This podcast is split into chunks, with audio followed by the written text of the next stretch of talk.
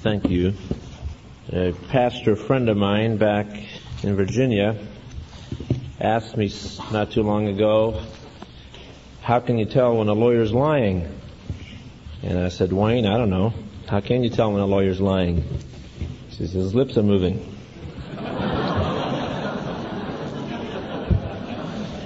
well, I'm uh, going to disregard that as any kind of humor. Lincoln once said about one lawyer that he could compress more words into the smallest idea better than any man he'd ever met. And we've been compressing uh, words into, I think, some large ideas. The sovereignty of God in the last few days. And I guess if you walk away from this series with nothing else than an impression that God is alive, that He's real, that He's involved, that He's active, that He's sovereign, then we've accomplished our objective. For too many of us, God is an idea. We're very Greek in our thinking. We need to be more Hebrew. Recognize that God wore sandals. He walked amongst us. The Word became flesh. He died. He rose again. And today the Word is again to become flesh through us. If we don't live it out, no one will live it out. And He will give us all the strength we need to do just that. We've left with you as a token of our investment in the Master's College some books for your library. They were displayed yesterday at the gym and we'll drop them off at the library. In addition, we want to invest in your life this little book, The Reason Why, not for you to use for your own purposes in terms of, I'd like to have you read it so you get a feel for the book. But it's given to you with one goal in mind, and that is that you pass it on. Freely you've received, freely you give. On March 30th, 1980, I received a call from the Los Angeles Times asking me to comment on a clergy malpractice lawsuit filed against Grace Community Church. I'd never heard of such a suit. There'd never been a suit like that. And when they mentioned the name of the family, all of a sudden I began to understand. I called John up that evening and we discussed this fact that we were now the first and our conclusion was that we were very thankful that we were first. That this was his plan because there was no case better situated to deal with this particular issue of counseling than this particular one. We knew it was going to be painful, costly in time of time and resources, but we are very grateful that Monday evening that we were first we applied Paul's golden rule for losers in everything give thanks. And it's proven out as we look back, as we shared on Wednesday, life can only be understood backwards, but must be lived forward. As we look back on these past six years and longer, it's clear that God is sovereign.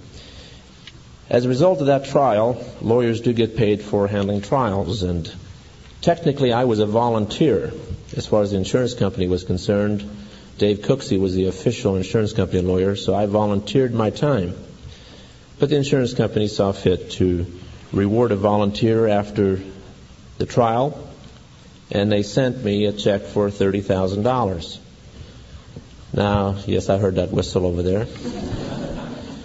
Now, I, my wife and I had planned, had some plans for that money to pay off some items and loans. But we felt there were more important things to do with that money, and that was to invest it in other people. And so over a few weeks' time, we negotiated some tremendous deals with book publishers. In fact, I became a publisher's dream, as some book publishers told me, buying quantities of books to pass on to lawyers, pastors, and others, so that we could take something that was intended for evil, which was that lawsuit, and turn it right around for good. And I believe that more pastors and more lawyers and more public school teachers and students have been blessed by that one case in a tangible way than any other case in history. Because we have distributed untold thousands of books, including the reason why 12,000 copies for people to pass on and tell the great news, the great message that God is sovereign, that Christ lives. So how do you turn evil to good? You ask the Lord for wisdom and you turn it right around because He is a sovereign God. The theme, the sovereignty of God in law, in religion, in peacemaking. I should mention as a footnote yesterday, I mentioned one book, the, the book Loving God, that I had sent out to a number of families. And I mentioned the one that got to Jane Fonda. It turns out, and I didn't know this until afterwards, the family that I sent that book to, who passed it on to Jane Fonda, happened to come and visit yesterday at the morning lecture. Is that chance? Also, Ralph Sowers, he walked into my office in the spring of 1982 with a, he was a student at Capital Bible Seminary at the time with uh, a young man who was facing a terrible future, years in prison because of drug issues.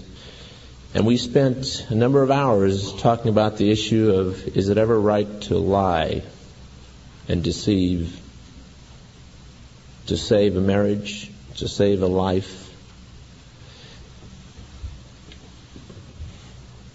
That was four years ago, or five years ago now, four years ago. And He's here with us again. Small world, and it was a joy to see him. One of the greatest challenges for any of us as Christians is to integrate our faith with our practice.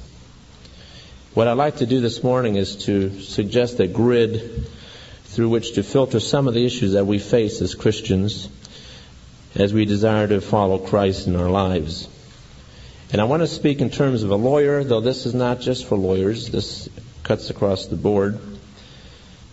A lawyer functions primarily in three areas as an advocate, as a counselor, and as a mediator.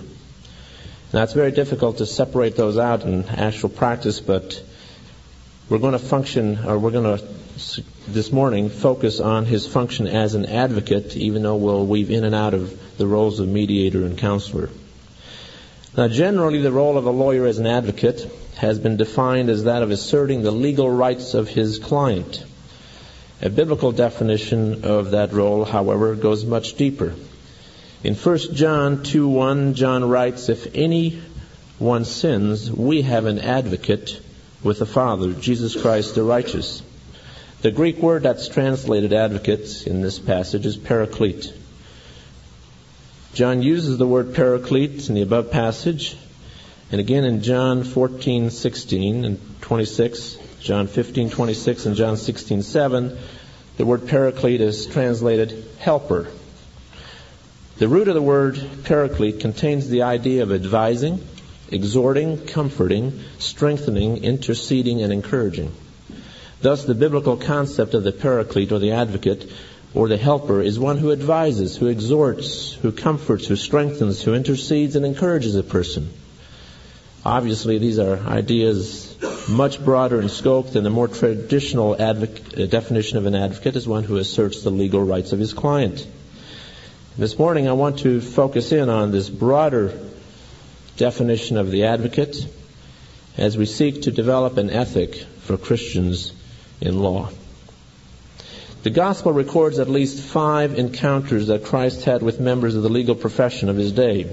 These men, the learned of the law, or namakoi, and I'm not a Greek scholar, so here we go, appear to be a class above the grammaticus or scribes. The scribes may have been more akin to our paralegals, our notary publics, our town clerks, our secretaries, rather than the professional lawyers.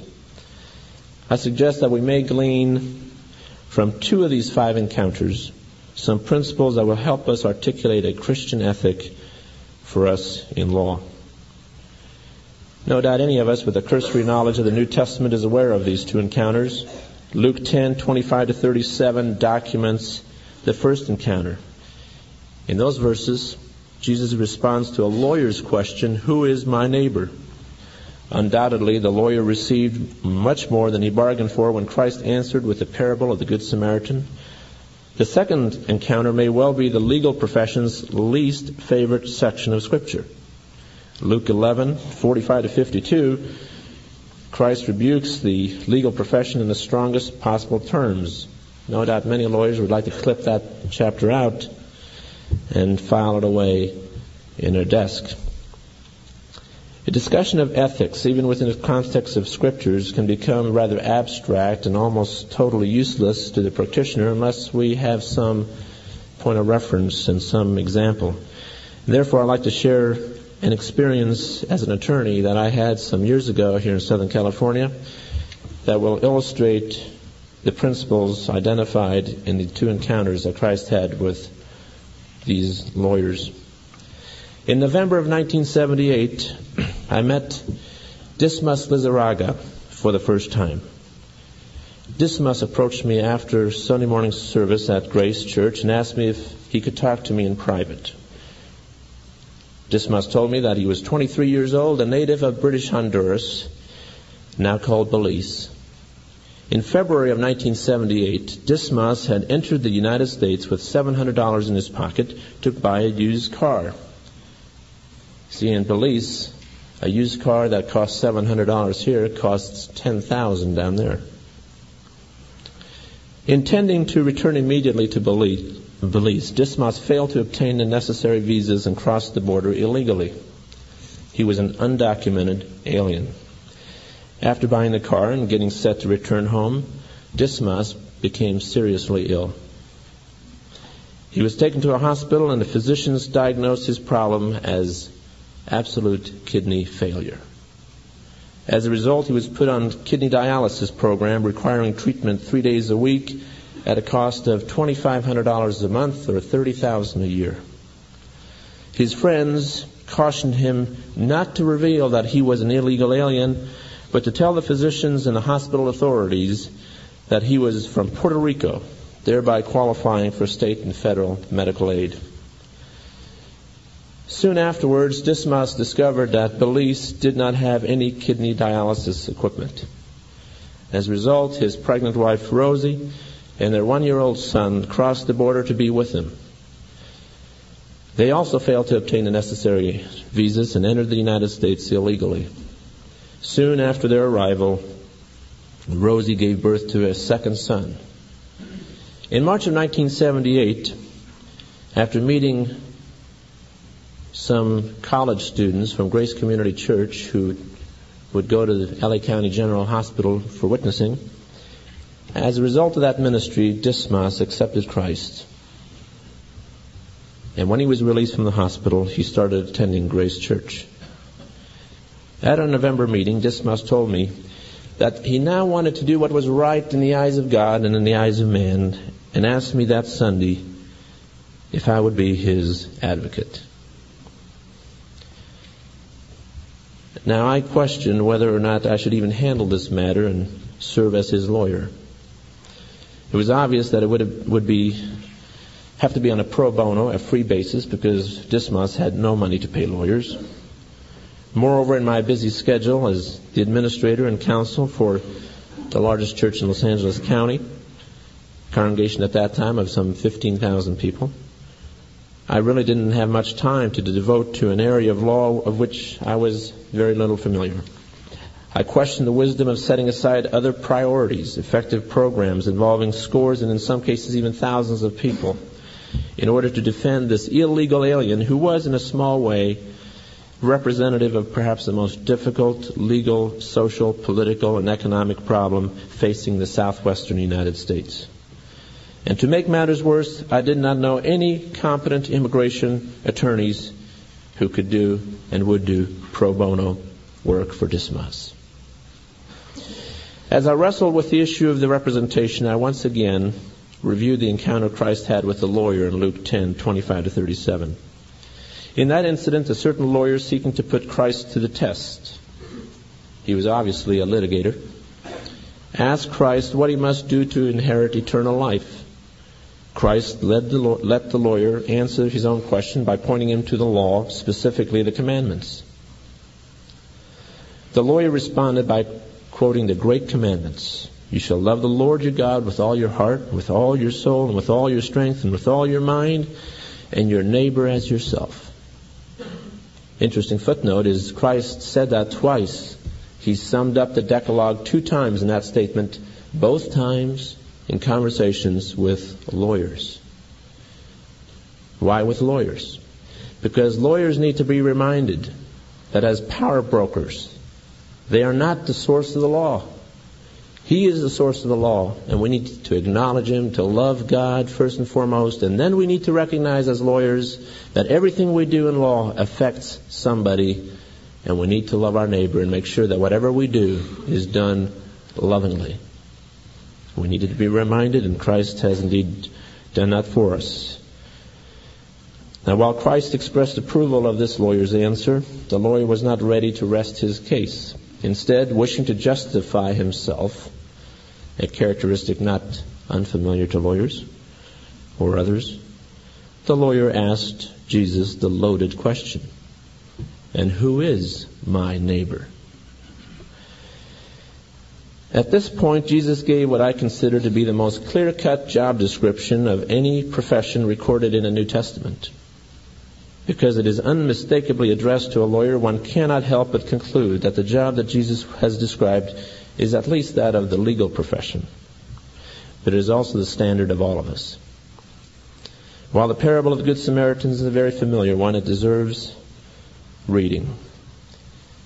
A certain man was going down from Jerusalem to Jericho, and he fell among robbers, and they stripped him and beat him and left him half dead. And by chance, a certain priest was going down on the road, and when he saw him, he passed by on the other side. And likewise, a Levite also, when he came to the place and saw him, passed by on the other side. But a certain Samaritan, who was on a journey, came upon him, and when he saw him, he felt compassion, and came to him, and bandaged up his wounds, pouring oil and wine on them, put him on his own beast, brought him to an inn, and took care of him. And on the next day, he took out two denarii, two days' wages, and gave them to the innkeeper and said, Take care of him, and whatever more you spend, when I return, I will repay you. Which of these three do you think proved to be a neighbor to the man who fell into the robber's hands? It should be noted that at the end of the story, Christ has turned the question around. The lawyer had asked, Who is my neighbor? Give me a list of my neighbors. Christ, as he always did, changed the issue and changed the question by saying, Who proved to be neighborly? The issue is never the other person. The issue is not who is my neighbor. The issue is, are you neighborly? The issue is never the other person. The issue is always you.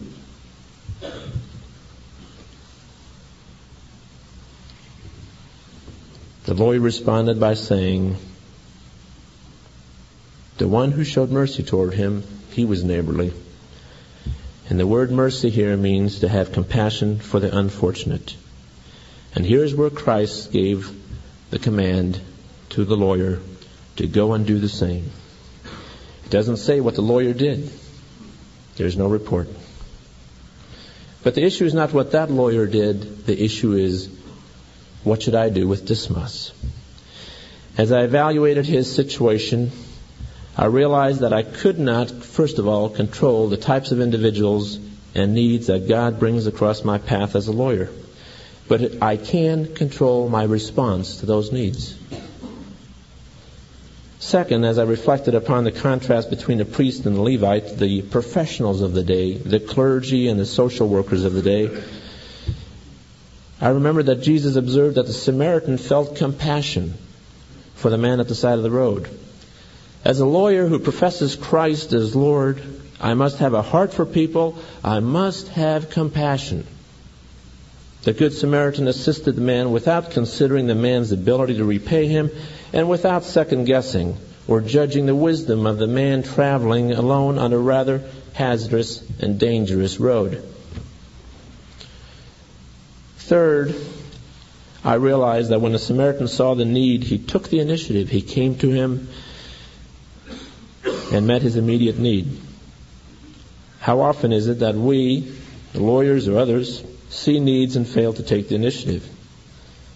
Don't call me, I'll call you. That's wrong. Indifference is the opposite of love. Fourth, I noted that the Samaritan used the best resources available at his disposal to meet the man's immediate needs. Now, even though I had very little exposure to immigration law or that legal system and its fraternity of lawyers, I felt that I was at least responsible to use the limited bandages, oil, and wine that I had available. Having limited legal resources and knowledge was not a legitimate excuse for me to say to Dismas, I can't help you. Fifth, I noticed that the Samaritan took an entire day out of his busy schedule in order to assist the man at the side of the road. True, he hired the innkeeper to take care of the man, but he did not do so until the next day. Thus, as part of our ethic as Christians, we must be willing to put our time at the disposal of those in need. It is at this point that our faith will often be tested. Do we really have time to help people in need? While delegation of responsibility was an appropriate means of helping Dismas, at the very least, if I was unwilling or unable to take care of the case myself, I would have to try to find a lawyer to help him out.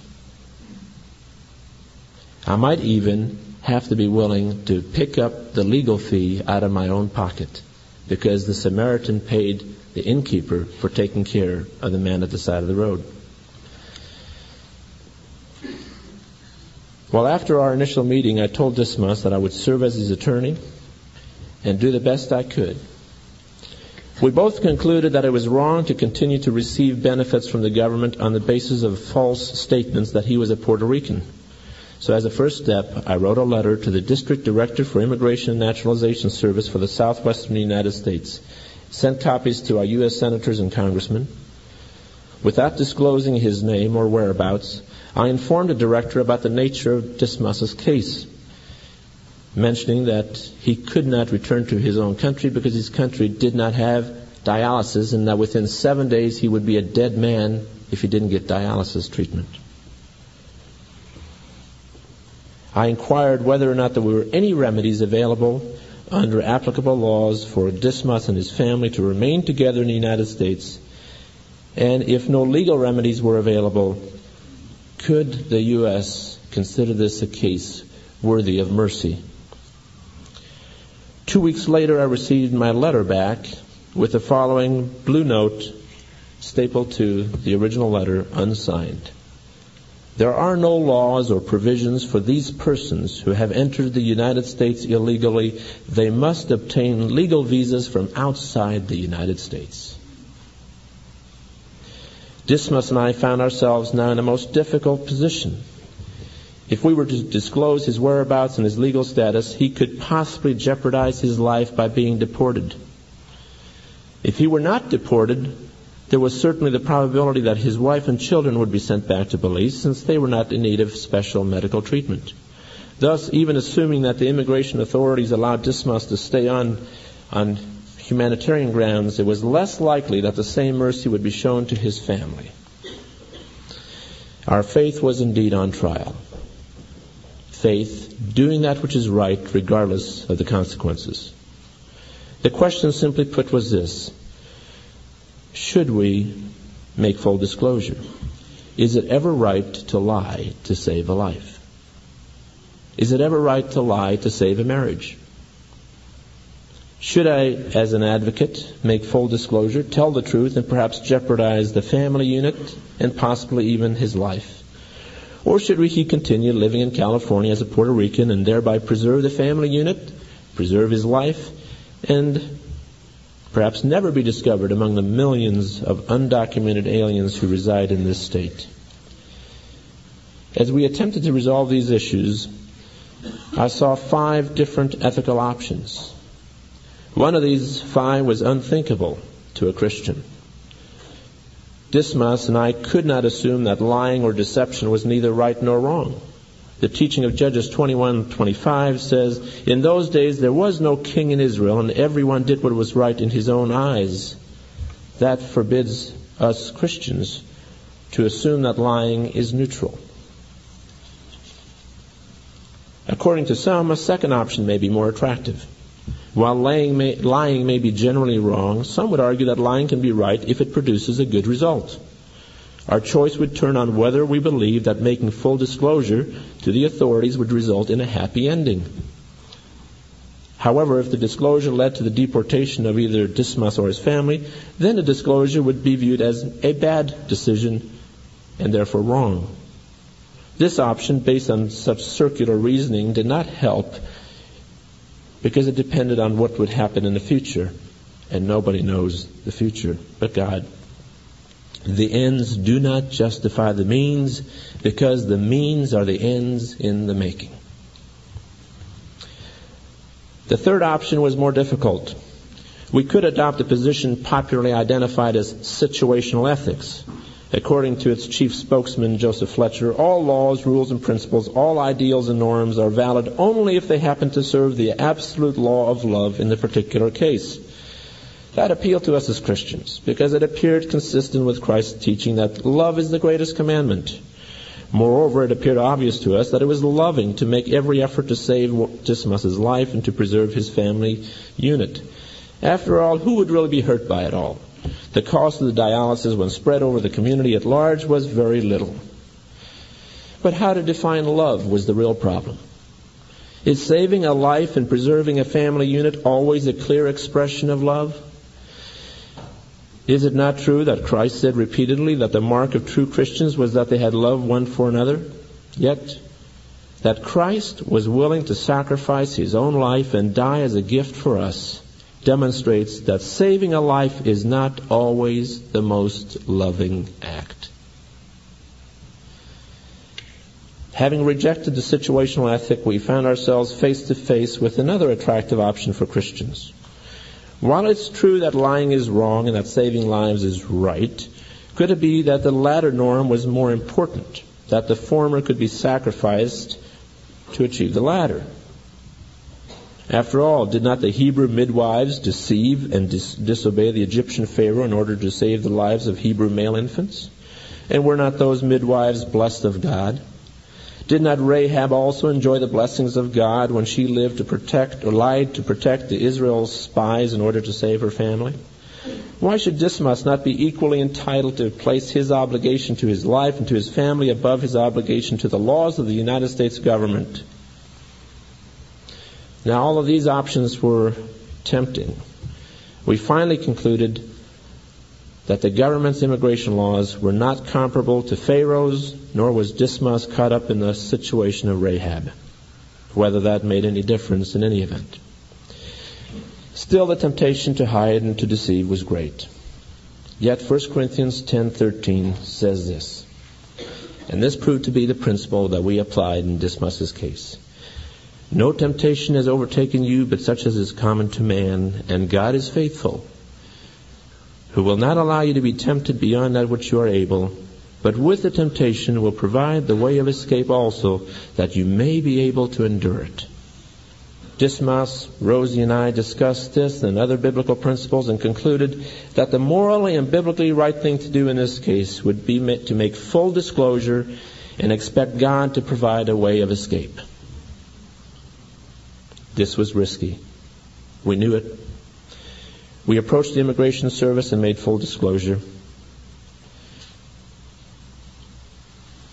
Their first step was to order Dismas deported. For 18 months, we worked on the case, and we saw the sovereignty of God in action. Grace Church employed Dismas at one of their thrift stores. We had five thrift stores at the time that were set up to provide employment for students, for single parents, for the handicapped and others. See, Dismas could not get a green card. He could not qualify to work legally. But he could volunteer his services, and the church, Grace Church, could meet his needs. That was all right. That was consistent with Scripture. And we did just that.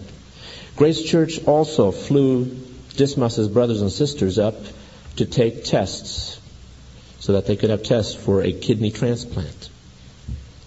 This was all done at the church's expense. A group of us went to Dismas's apartment downtown Los Angeles and spent three weekends painting, carpeting, and fixing up their apartment. Finally, when the time for the surgery came, we got word that it was going to cost $35,000. The elders at Grace Church, after discussing it, said they were willing to have the church pick up the tab if necessary. Yet a week before the surgery was to take place, the California Supreme Court ruled in a case that surgery of this type could not be denied undocumented aliens. See, the church took a step of faith and did that which was right. And the Lord, through his sovereign way, basically took the burden away. After the surgery, infl- uh, Dismas became very ill, but he pulled out, and in November of 1980, just two weeks before we left for the East Coast, the Immigration Service gave Dismas a permanent right to stay in the United States as long as his medical condition needed his presence in the United States along with his family. I delegated the responsibility to my assistant, Len Crowley, to continue as his innkeeper as I continued on my journey to the East Coast. In March of 1984, two years ago, Dismas, now the father of five children,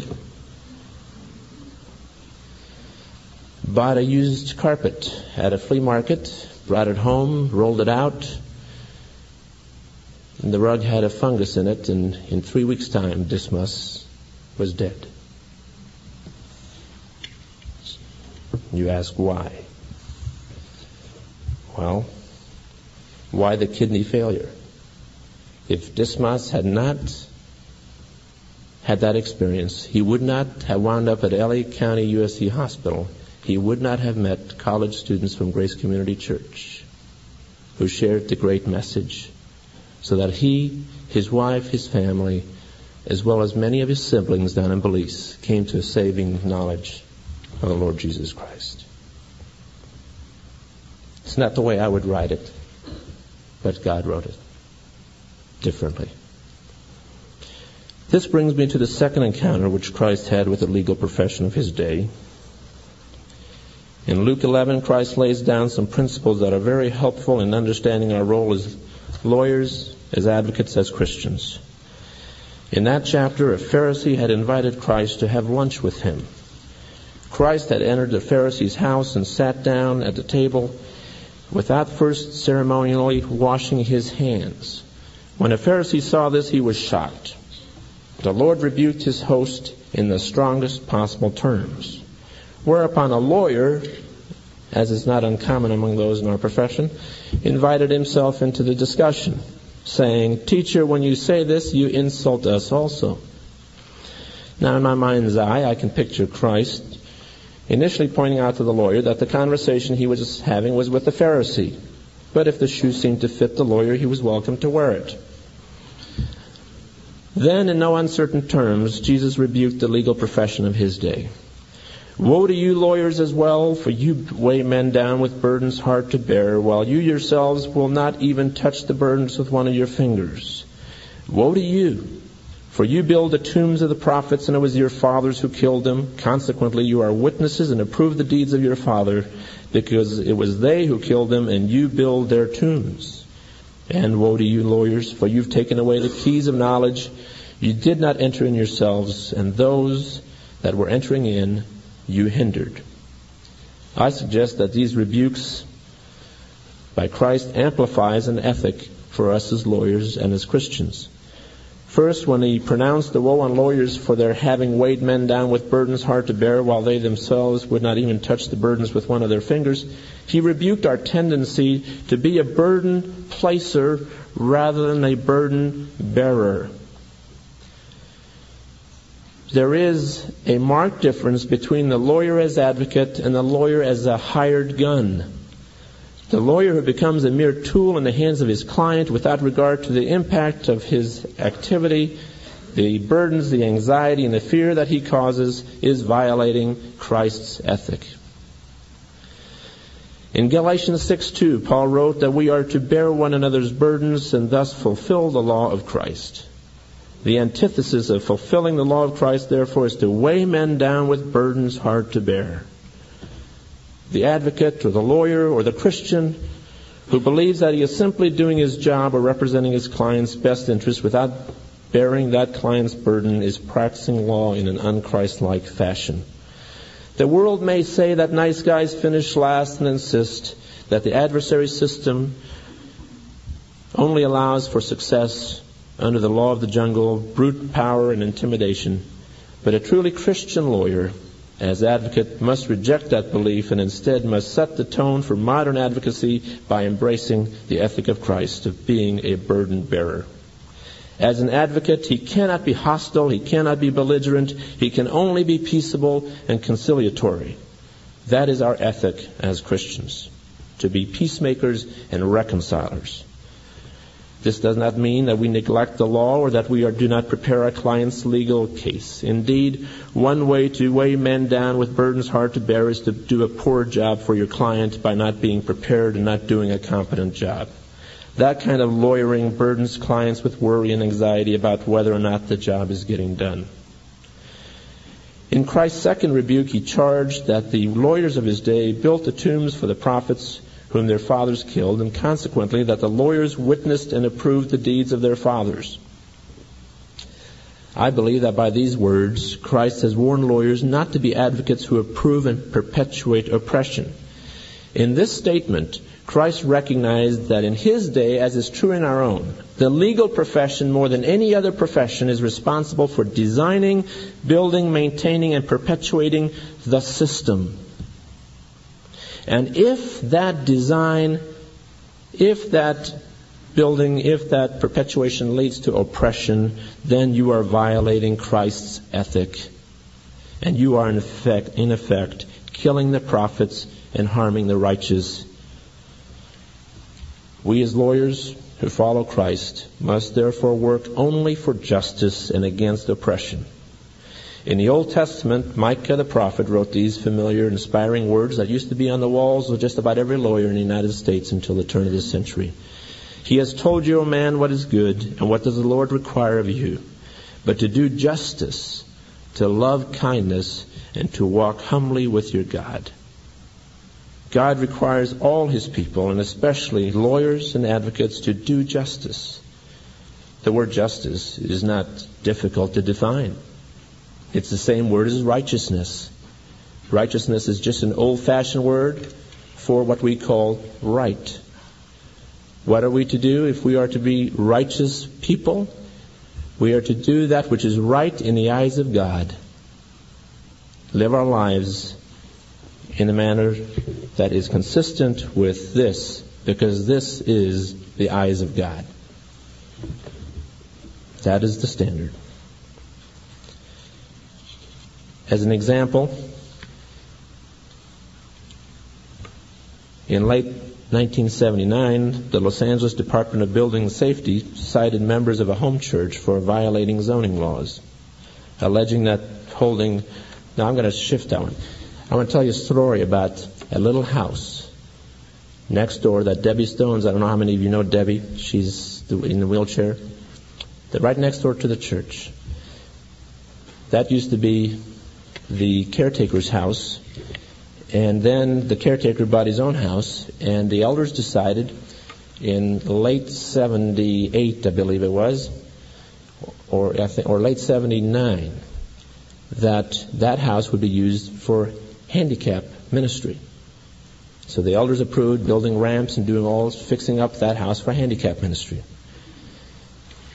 Apparently, a neighbor didn't like that idea and since we were not changing the outward appearance, it just looked like a residence, we were using the back door, we thought it was just a fine idea. Well, we got word from the LA City zoning administrator that we had to cease and desist using that house for church purposes. And here was for the handicapped. We just wanted to minister to the handicapped. You mean the city of LA is not going to let us minister for the handicapped? Nope, because you need to get a zoning variance for that particular house. Well, we met as elders to decide what do we do? Do we push for our rights? Because I think we should have been allowed to use it. Well, just before the elders meeting, I got a call, John got a call from Joni Eareckson. And Joni tells John MacArthur that she was planning to move to the West Coast. And she wanted to establish Joni and Friends as a ministry in this area, and she wanted to use Grace Community Church as a base of operation. And were we aware of any house that was fixed up for a handicapped person near the church? My goodness, did we know of a house fixed up for a handicapped person? And so, in the providence of God, life can only be understood backwards, but must be lived forward. That house was already fixed for Joni Eareckson. Now, the point is that when it comes to zoning laws, if the end result is oppression, if the end result is injustice, then we as Christians, as lawyers, need to be about the business of changing those kind of laws.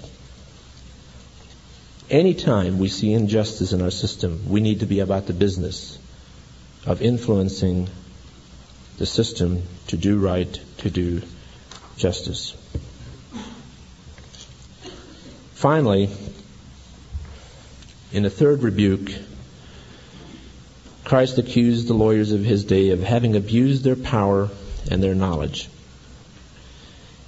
This is where he said that you've taken away the keys of knowledge and you have not entered in and you won't enter in yourselves.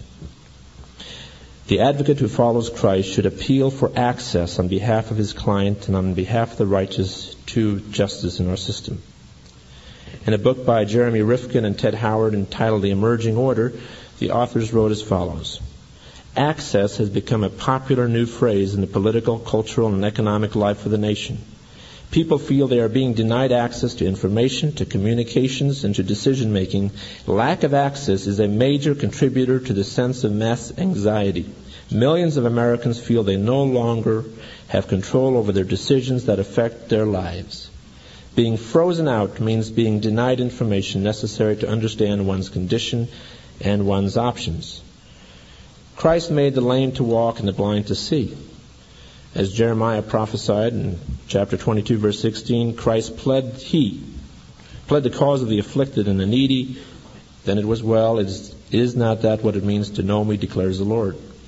With Christ as the example, we as lawyers have untold opportunities to open a door for their clients to the means whereby true resolution of conflict may take place. It is at this point of providing access to do justice that CLS has, I believe, its most exciting mission, the Christian Conciliation Service. I shared that last night with many of you, how we are using the keys, giving them to the church, giving them to non-lawyers, giving them to pastors, to churches. And last year, the Christian Conciliation Service was able to see 2,000 cases told to the church and another 8,000 cases resolved by encouraging Christians to follow Matthew 18, step 1 of going to a person in private with whom they have legal disputes. That isn't much, but it is a beginning, and it is giving the keys back to the people who should do justice, which is not just lawyers, but everyone. That is an ethic. To follow the parable of the Good Samaritan, to have compassion for people in need, to take the initiative when you see the need, to use the resources that you have available to meet the immediate need, to use your time, to give of your time, to be merciful, and if necessary, to delegate to an innkeeper. In my closing comments, I want to address one last issue, and that is that of success. What is a successful person. We all want to be successful, and Christ wants us to be successful. There is nothing wrong with being successful. The question is who defines success? In 1962, as a senior at Venice High School, where I had served as student body president, the senior class distributed various honors. They do that in a lot of high schools. You know, best looking, which I thought I was supposed to get, didn't get. Most athletic didn't come my way either. Most intelligent didn't come my way. All of those honors are a statement by your class as to the status of a person at that point in time. You're either best looking or you're not. You're either most artistic or you're not. You're most musical or you're not. But there's one honor that they pass out that is not to be determined until years later. And that's called most likely to succeed. And that's the one they laid on me. That's an un, that's a backhanded compliment because what your class is saying to you is show us. In June of 1982, we had our 20th reunion. I decided I would write a letter to my classmates. 350 letters went out to my class of the Empyreans.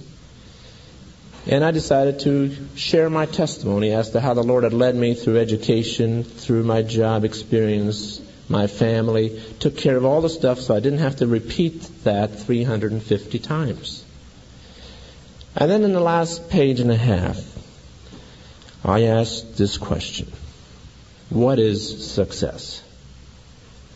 Since you chose me as most likely to succeed, let's ask ourselves who has succeeded and who has failed?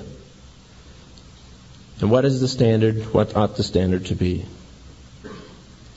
There are two standards in defining success.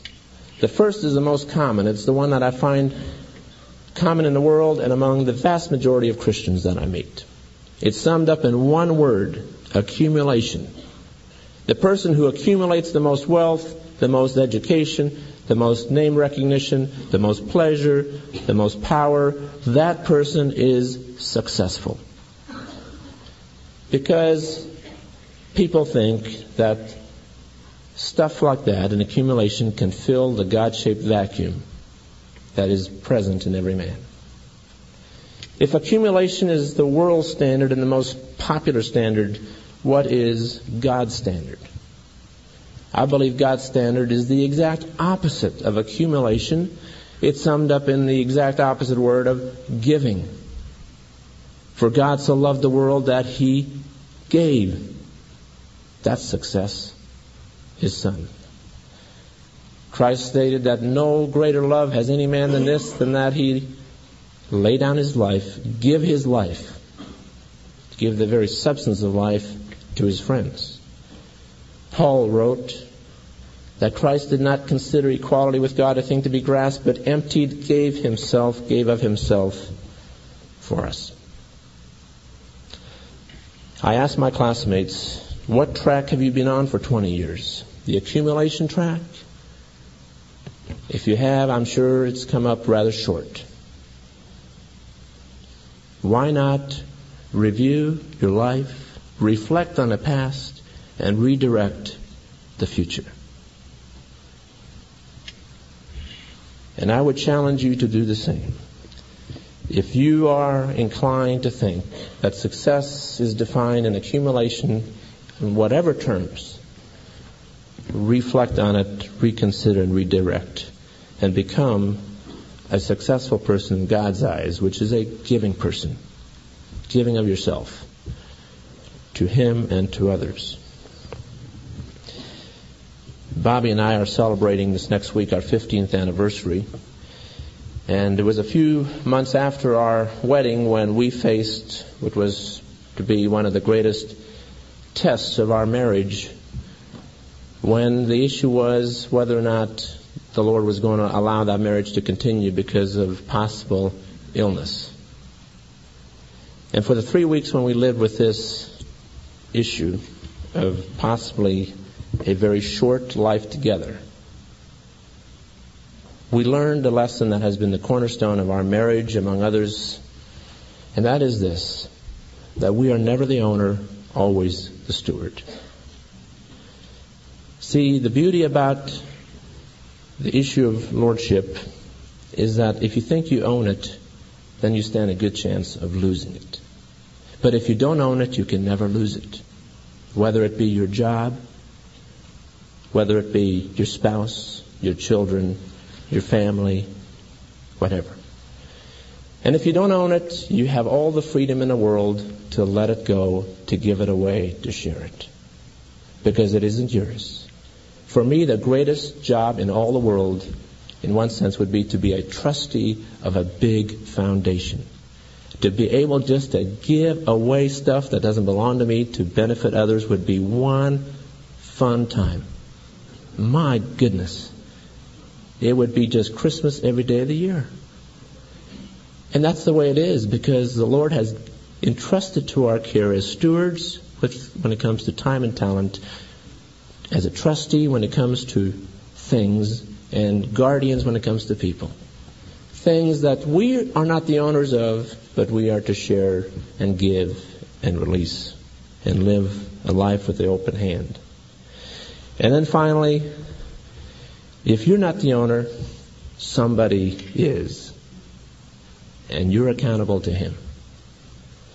And it was that last point that became very real to me on a Sunday evening, June 9th, 1976, when we had Rudy Atwood at Grace Church playing the piano, and he played When I Survey the Wondrous Cross. And I read the number and the, the words in the book as he was playing. And that evening, the elders, number of the elders at Grace, we went for a retreat up in Frazier Park to talk about the issues that was facing the church at that time in 1976, nearly 10 years ago. And at that retreat, it became rather obvious that the greatest need of Grace Church was that of an administrator. And it was at that point that the Lord started impressing on my mind that perhaps I should take a little pause from my work as a lawyer to help the church as an administrator. And what helped a great deal was that song, When I Survey the Wondrous Cross, upon which the Prince of Glory died. My greatest gain, what's your greatest gain? I count but loss, I pour contempt on all my pride. Were the whole realm of nature mine, that were a present far too small. Love so amazing, so divine, demands my soul, my life, my all. I decided to take a one year leave of absence that stretched into four years, that is now stretched into ten years. And I have, in those ten years, had the most exciting, the most successful life that I could ever have dreamed and hoped for. So, my challenge to you is don't get sucked in by the secular thinking that accumulation leads to success. The only definition is to give. Shall we pray?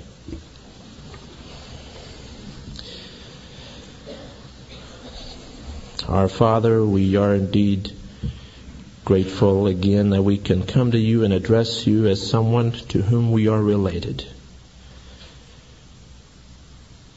And though you be in heaven, you are also very present right here. Sometimes we treat you as if you're just there and not here. And we confess that's wrong. Father, we need to recognize you as the sovereign King and Lord that you are. For your name is indeed to be hallowed. Father, we would ask today that you would give us that which we need. You have been so faithful in giving us life, giving us a heart that has beat so well for so long, the ability to breathe without pain. We thank you for meeting our needs. And because you have proven yourself faithful in action as well as in your word, we know as we look forward that we can go forward trusting you. We would ask, Lord, that you would forgive us for the times when we've decided to go our own way rather than your way. We're prone to do that. We're like sheep. We stray. And as we stray, we have people that stray against us, and we would want to forgive them because you have forgiven us everything. We would pray, Lord, that you would give us strength and courage to be on the forgiving end and forgive those who have trespassed against us. And Lord, we would ask for strength to avoid the temptations and the snares of a world that sees accumulation as the end all. Help us, Lord, to be giving people, not accumulating people. And we do all this because it's for your kingdom. And we want to be about the business of building your kingdom and building a kingdom lifestyle here and now. Because it is for your glory, for your honor, for your power that we do all of this.